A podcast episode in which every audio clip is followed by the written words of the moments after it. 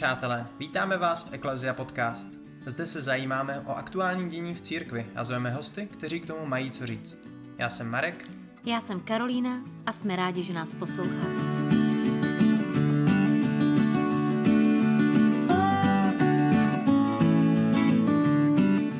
Vítáme vás v prvním díle našeho podcastu.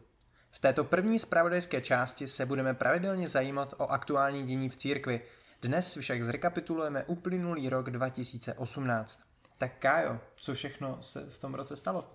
V dubnu 2018 se kardinál Dominik Duka dožil svých 75. narozenin. Takže mu gratulujeme. Ano, přesně tak, ale také to znamená, že podle kanonického práva musel podat papeži demisi. Papež kardinálovou rezignaci přijal, avšak se slovy, aby pokračoval ve svém úřadu, dokud nebude stanoveno jinak. Takže to je takové poměrně šalamounské, protože Přesně tak. demisi přijal, ale zároveň furt je. Ano, takže vlastně každou chvíli se to může změnit. V Dubnu byly také převezeny ostatky kardinála Berana zpět do Pražské katedrály na Hračanském náměstí. Ona je nějaká jiná katedrála. Splnila se tím poslední vůle pana kardinála, jehož tělo spočívalo od jeho smrti v roce 1969 v podzemní kapli vatikánské baziliky svatého Petra. Myslím si, že stojí za to tady říct něco o panu kardinálu víc. Určitě. Kardinál Josef Beran byl nepohodlný pro své silně křesťanské zásady a protikomunistické názory. To se nezměnilo ani po jeho začení gestapem, pobytu v Terezíně a Dachau, ani po více než 10 let trvajícím domácím vězení za komunismu. Za tuto statečnost byl pak pozván do Říma, kde měl přijmout titul kardinála. Po této cestě mu však komunisté zakázali se vrátit zpátky do své rodné země a tudíž tam zůstal až do své smrti. Byl pohřben ve Vatikánu v katedrále svatého Petra, což je taky důležité zmínit, protože to se většinou podaří jen papežům. Ale teď v Dubnu, po téměř 50 letech, byl převezen zpátky do Pražské katedrály. Další zpráva z pražské arcidiecéze. V květnu byl vysvěcen nový pomocný biskup Zdenek Wasserbauer. Není to Zdeněk? Ne, není to Zdeněk, dávejte si na to pozor, je to Zdenek Wasserbauer, který i po svém svěcení zastává funkci generálního vikáře. A ta funkce generálního vikáře to je... Generální vikář je vlastně taková pravá ruka biskupa, manažer arcidiecéze. Máme nového nuncia, který se jmenuje Charles Daniel Balvo. Slovo nuncius pochází z latiny, což znamená posel. Jedná se tedy o papežského posla, který v naší zemi reprezentuje Vatikán jakožto vatikánský velvyslanec. Mezi jeho náplň práce bude také patřit doporučení nového arcibiskupa. Takže jak jsme se bavili předtím, že dokud nebude stanoveno jinak, tak to by mohlo být o ním jinak. Ano, je to tak. Monsignor Charles Daniel Balvo se narodil v Brooklynu ve Spojených státech amerických 29. června roku 1951. Takže mu teďka je eh, 77. 8. Na kněze byl vysvěcen ve 24 letech v New Yorku a vystudoval kanonické právo. Do diplomatických služeb svatého stolce vstoupil ve 35 letech. Působil postupně v diplomatických zastupitelstvech svatého stolce. No a tady mě zaujalo, já když jsem se koukal, tak on těch míst, kde byl, tak není málo, že? Já Ne, koukal, to rozhodně není. Že byl. A teď poslouchejte. V Ghaně, Ekvádoru, Chile byl už i u nás v České republice. Jordánsku, Litvě byl apoštolským nunciem na Novém Zélandu, Kukových ostrovech, to ani nevím kde je, ostrově Fidži, Marshallových ostrovech, Kiribati ve federativních státech Mikronézie, Nauru, Palau na ostrově Samoa, Tongu, Vanau, Vanuatu a apoštolským delegátem Oceánie. Zároveň Marku hovoří i několika jazyky. Mluví anglicky, italsky, španělsky, francouzsky a navíc tě může překvapit, že uslyšíš i jeho kázání v českém jazyce. Nuncius již v minulosti totiž působil v České republice a češtinu tak celkem obstojně ovládá. Tím jsme dokončili to nejdůležitější z roku 2018 a pojďme se podívat na to, co nás čeká v tom současném roce.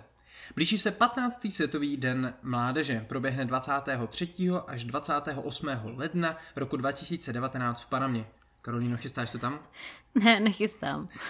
Česká republika tam plánuje s přibližně 200 účastníky, Karolína není mezi nima. A motem letošního světového dne jsou slova Pany Marie zaznamenané v Lukášově evangeliu. Jsem služebnice páně, ať se mi stane podle tvého slova.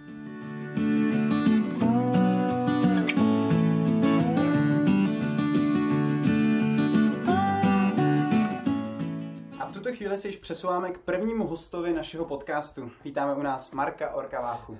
Ahoj. Orko je katolický kněz, teolog, přírodovědec, spisovatel a dále také přednostou Ústavy etiky a humanitních studií třetí lékařské fakulty Univerzity Karlovy.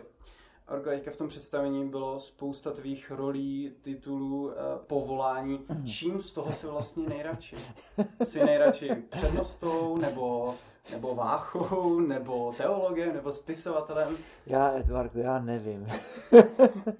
Eh, eh, já jsem si tu otázku takhle asi nikdy nepoložila a to se tak nějak všechno stalo, ale ale eh, když by ta otázka byla stanovená tak, jako co bych první hodil přes polubu, tak to poslední, co bych hodil přes polubu, by byly Lechovice. No. Mm-hmm. Takže farář. Farář, farář, farář v Lechovicích by asi bylo poslední jako z těch zaměstnání, co bych, co bych no. Tak, já bych se teda teď, Orko, vrátila ještě k tvý minulý knížce Nevyžádané rady mládeži. A ty jsi tam psal, že nejsme pozváni k projížďce po rybníku s náhradními pádly, Aha. ale jsme pozváni se štíhlou plachetnicí daleko na oceán. To jsi řekl dobře. no, zveš, že záleží na tom, jakým, vlastně, jaký, kam věnujeme svůj čas, jestli se z nás stanou domácí husy uh, nebo no. kondoři. No a že každý se vlastně může stát svatým, mystikem a tak dále. Tak. A tak já bych se tě chtěla zeptat, ta knížka samozřejmě působí krásně motivačně. V čem si ale myslíš, že je právě ten problém, že se bojíme na tuhle cestu se vydat plně? Bojíme se stát Kdybych někomu řekla, že chci být mystičkou, tak myslím, uh-huh, že uh-huh, takový uh-huh, cíl, uh-huh. který bys měl i no, možná na no, myšleně. No, no, no. Uh, no, moc děkuji za tu otázku. To je teďka problém, o kterým přemýšlím.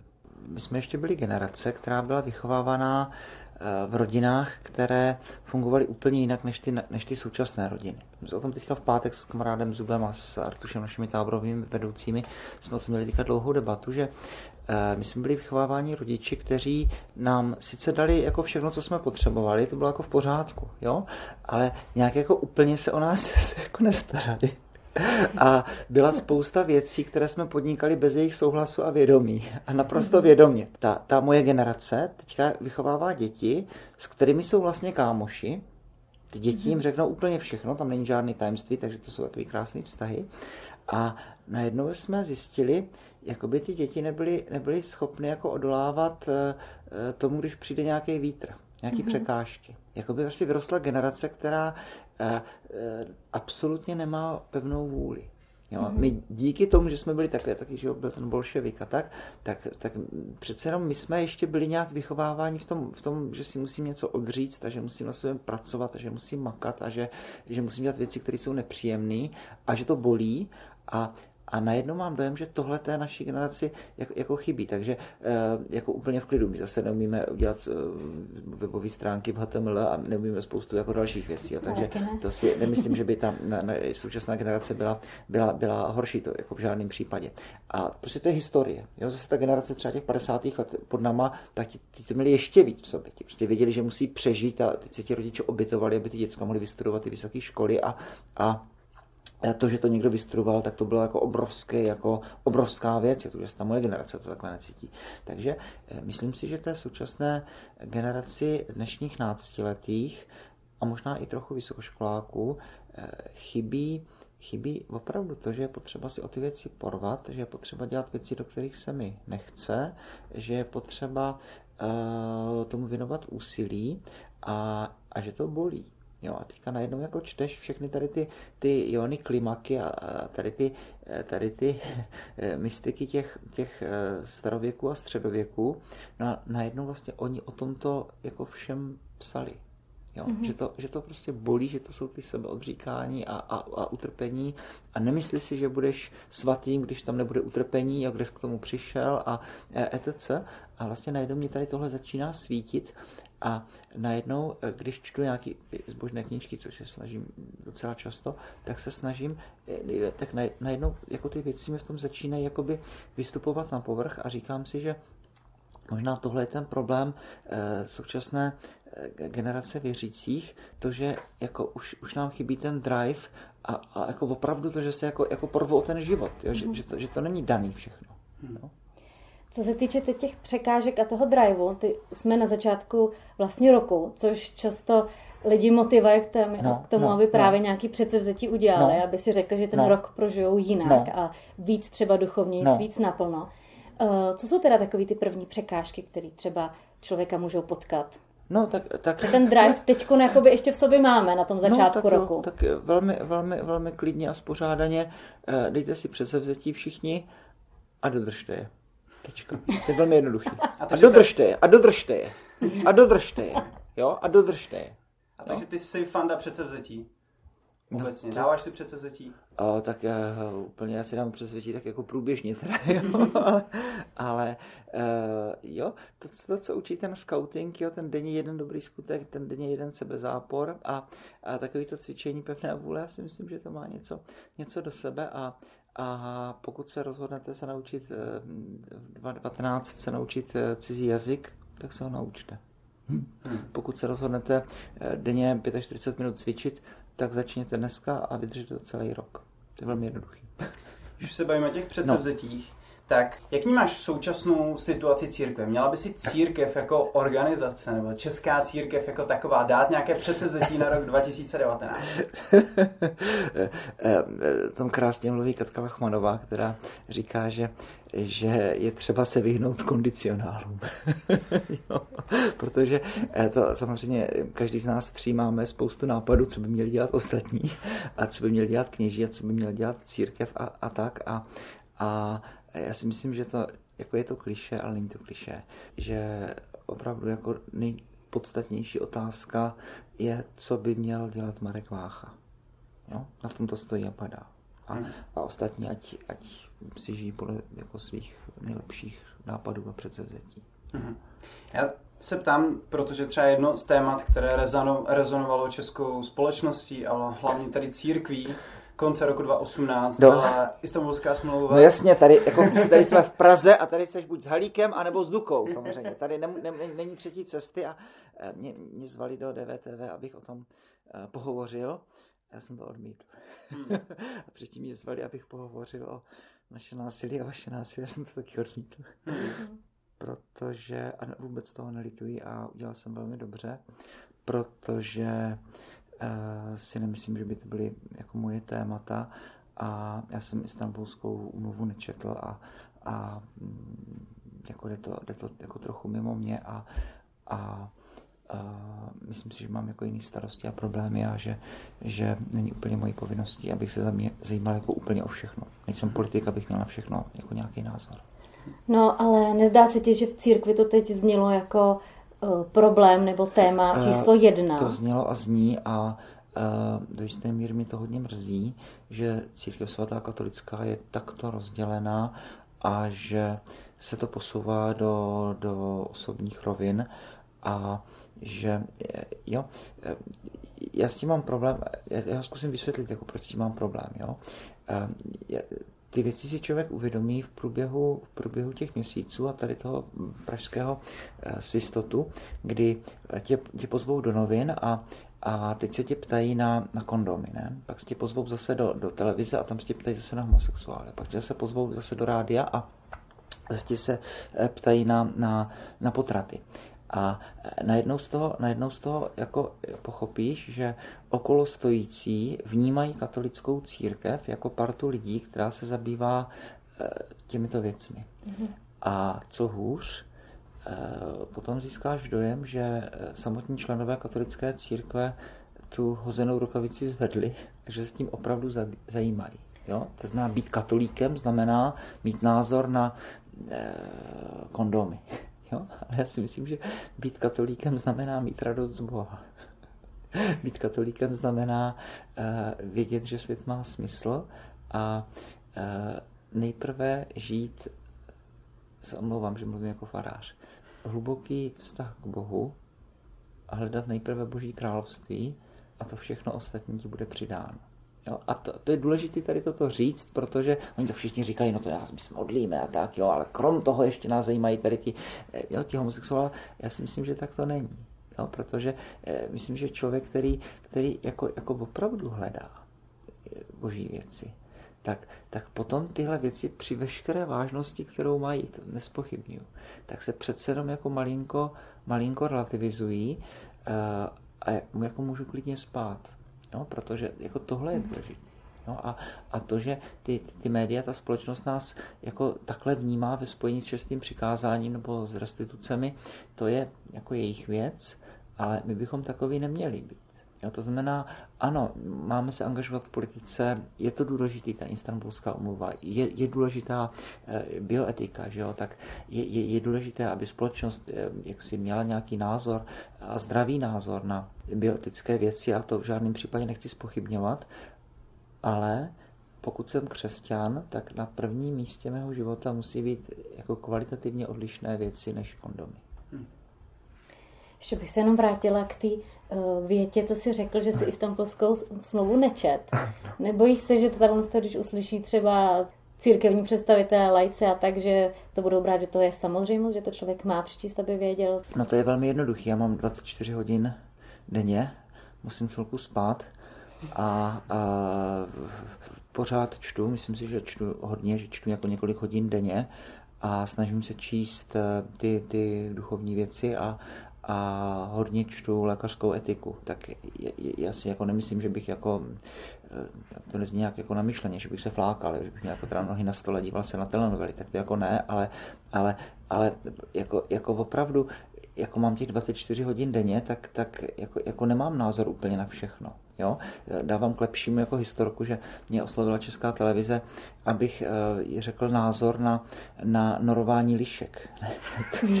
tak to přišlo tak, tak absurdní, že jsem zavolal můj Mirovi Vlašinovi do Brna a ptal jsem se, jaký mám názor na norování lišek. On říkal, to je špatný. tak jsem říkal, to je špatný. ale to se udělali jenom proto, že to bylo už takhle, takhle absurdní. Ale jinak, když mě takhle, takhle eh, pozvou, abych o něčem takhle eh, pohovořil nebo něco, něco napsal do, do, do novin, jo, tak to nevezmu protože nejsem politik, abych se tvářil, že mám názor na všechno a, a je to důležitá věc, ať to řeší ti, kteří, jako, kteří to mají jako v gestci a stejně tak jako nevím vůbec nic třeba o těch církevních restitucích. Jo? Jako netuším, opravdu jako, jako, jako nevím, jo? tak v Lechovicích tam nějak jako žijem, tak tohle, jo? Ale, ale tím to nespochybňuji, jo? Hmm. Ale, ale prostě na to, na to, jako to řeší ti církevní ekonomové a, a biskupové, že jo? kteří to mají eh, na starosti a v gestci a, a obdivuji a vážím si, že, že prostě musí o těchto věcech přemýšlet a já mám velkou výhodu, že nemusím a, a fakt jako, jako jsem posazený jako trošku, trošku jako jinam. Když jsem slyšel nějaké rozhovory s tebou, tak eh, ty vlastně eh, varuješ před tím, aby se člověk nezahlcoval informacemi, tak to každý dvě minuty nějaká zpráva ze světa no, a v Bolívii no, se no, no, no, no, most a no, na no, Kavkazu no, našli no, nový no, typ srnky. No. A, a, to je naopak zajímavé. ale na druhou stranu, ale bychom měli vědět, co se děje ve světě, měli bychom mít přehled, měli bychom nějakým způsobem eh, v tom světě umět se pohybovat, neuzavřít se sami. Takže kde vidíš ty tu hranici mezi tím, jako dostatečně se informovat to, to je velmi jednoduchý. Se. To je velmi jednoduchý. Uh, to řeknu tak zbožně, ne, to je dobrý, ale, ale tak uh, se věnuji zprávám ze světa denně stejnou dobu, jako učíš písmo svatý. Já se ještě, Orko, nenechám ujít tu příležitost, že my jsme vlastně s tebou tady na třetí lékařské fakultě, uh-huh. kde ty učíš eh, etiku lékařskou. Na konci roku 2018, no přesně v říjnu, přišla agentura AB s informací o tom, že v Číně se narodili no, dvojčata no, s uměle no, upravenými no, geny, no. způsobující jejich eh, odolnost proti no. viru HIV. Tato zpráva vyvolala mezi vědci a hlavně tedy etiky eh, velké diskuze. Jaký je tvůj komentář k tomu? Jaký je tvůj názor na toto? Uh, no tak to si můžeme nechat nějaký další podcast, protože to je tak asi na 90 minut, ale, ale jako krátce chci říct, že to je, to je daleko horší, hmm. než se zdá v tuhle chvíli. Jo? Je, jako včera v noci mě dokonce napadlo, že je Josef Svoboda, ten výborný chlapík, jo, ekolog a eh, imigrant, výborný protestant, eh, tak ten má, ten má jeden text, kde mluví o těch třech transgresích, kde říká, jako tenhle vesmír má takový jako tři zásadní etapy. Jo. To za prvé to, že vznikl, potom to, že na něm vznikl život, A ta třetí transgrese bylo to, že ten život začal o sobě přemýšlet. A já si říkám, jestli tohle už není čtvrtá transgrese, protože tady vlastně hmota začala uh, opravovat samu sebe. V podstatě vzpoura, vzpoura robotů. A jasně, teď je to virus HIV a určitě se budou takhle léčit uh, srpkovitý anémia, cystickou fibrózu a Huntingtona. No a potom, uh, potom uh, už ty technologie budou a toho se, vy se toho dožijete ještě s Karolinou. A, a já si taky. Jo? Že, že, že budou ty holky modrooky, vysoký a blondýnky a velký prsa a, a basketbalistky a, a budou mít eh, elfí uši, protože rodiče budou mít rádi pá, pána prstenů a budou mít místo nosu třeba chobůtek, protože těm rodičům bude připadat jako cool a budou třeba trochu chytřejší, jo? kdy vlastně najednou začne, začne hmota takhle sahat sama, sama do sebe a e, já, se, já se bojím, že to je nezastavitelný. Jo, že najednou prostě rodiče budou moci eh, ovlivnit to, jak, jak ty jejich děti budou, budou vypadat a, a eh, jestli to budou sprinteři nebo jestli to budou maratonci a eh, ty, ty technologie máme. Jo, ta Jennifer Doudna, která velmi pravděpodobně příští rok dostane Nobelovku za, za CRISPR, hmm. tak, tak ta komentovala ten článek, ten úplně první, který byl v tom roce 2015. Říkala, na tohle, když jsem četla, tak jsem si uvědomila, že, že ano, ta moje práce a Emanuelina, dělala s Emanuel Charpentier z Paříže, že vlastně k tomu to vedla, ale to nás jako ve snu nenapadlo, že by to někdo mohl použít k něčemu takovému. Prostě najednou eh, tady máš technologii, která je rychlá, která je přesná a která je laciná. Jo, to, si, eh, to, si, to si do toho komplu si to středoškolák naprogramuje těch 20 nukleotidů a teď je, ono to funguje trošku jako ve Wordu ten vyhledávač najít. Jo, tam dáš těch 20 písmenek a z toho tisíci stránkového textu ti to opravdu jako najde těch, ty tři slova, který, který hledáš. No a ty můžeš vystřihnout a pak ještě můžeš vystřihnout jinde, dolepit tam nějaký odstavec a vlastně najednou ti rodiče si můžou z té v úvozovkách knihy, ze které vznikne to jejich dítě, tam můžou trhat listy, vlepovat listy, měnit odstavce, škrtat. Jo? Takže to, to, to je opravdu jako něco velkého a, a e, fakt si myslím, že to je možná jako, jako další transgrese člověka. Mm-hmm.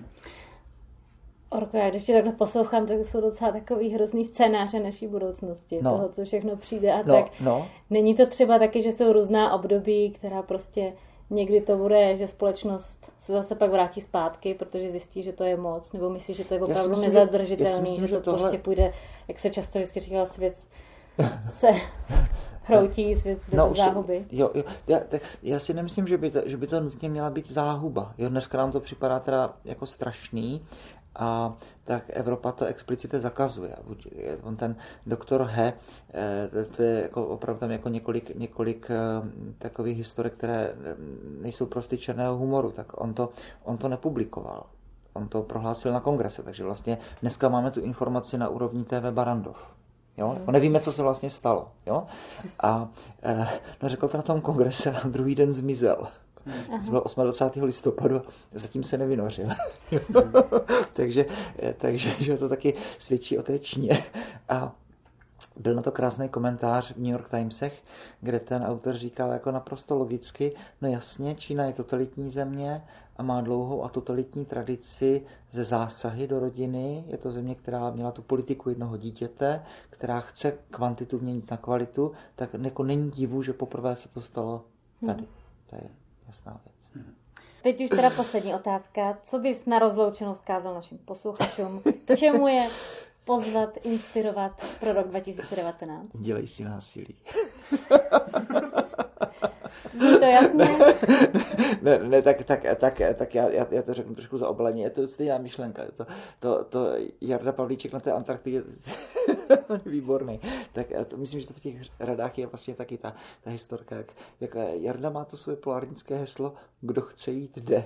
A to vypadá tak jako pěkně, ne? Jako, že, jako, když chceš na výlet, tak jako jdeš. Ale, ale je to heslo, které platí, když už eh, člověk poměrně dlouhou dobu nepil a už jako opravdu opravdu nemůže, nebo když úplně už umírá zimou, tak Jarda říká, no kdo chce jít jde, no tak když to jako někdo jako na té poušti už padl, no, tak už asi jako nechce.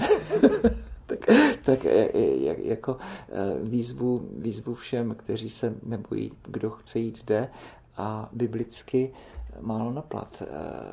Království boží dobývají násilníci. Tak ti moc děkujem. ahoj, ahoj, já děkuji. A to je od nás pro tuto epizodu vše. Děkujeme Marku Orkováchovi, že si na nás našel čas a těšíme se, až k nám zase někdy přijde. Příště si dáme možná více lékařsko-etické téma. Děkujeme také vám, že jste si nás poslechli a přejeme krásný a požehnaný rok 2019. A těšíme se za 14 dní. Mějte se krásně a naslyšenou v Ecclesia Podcast.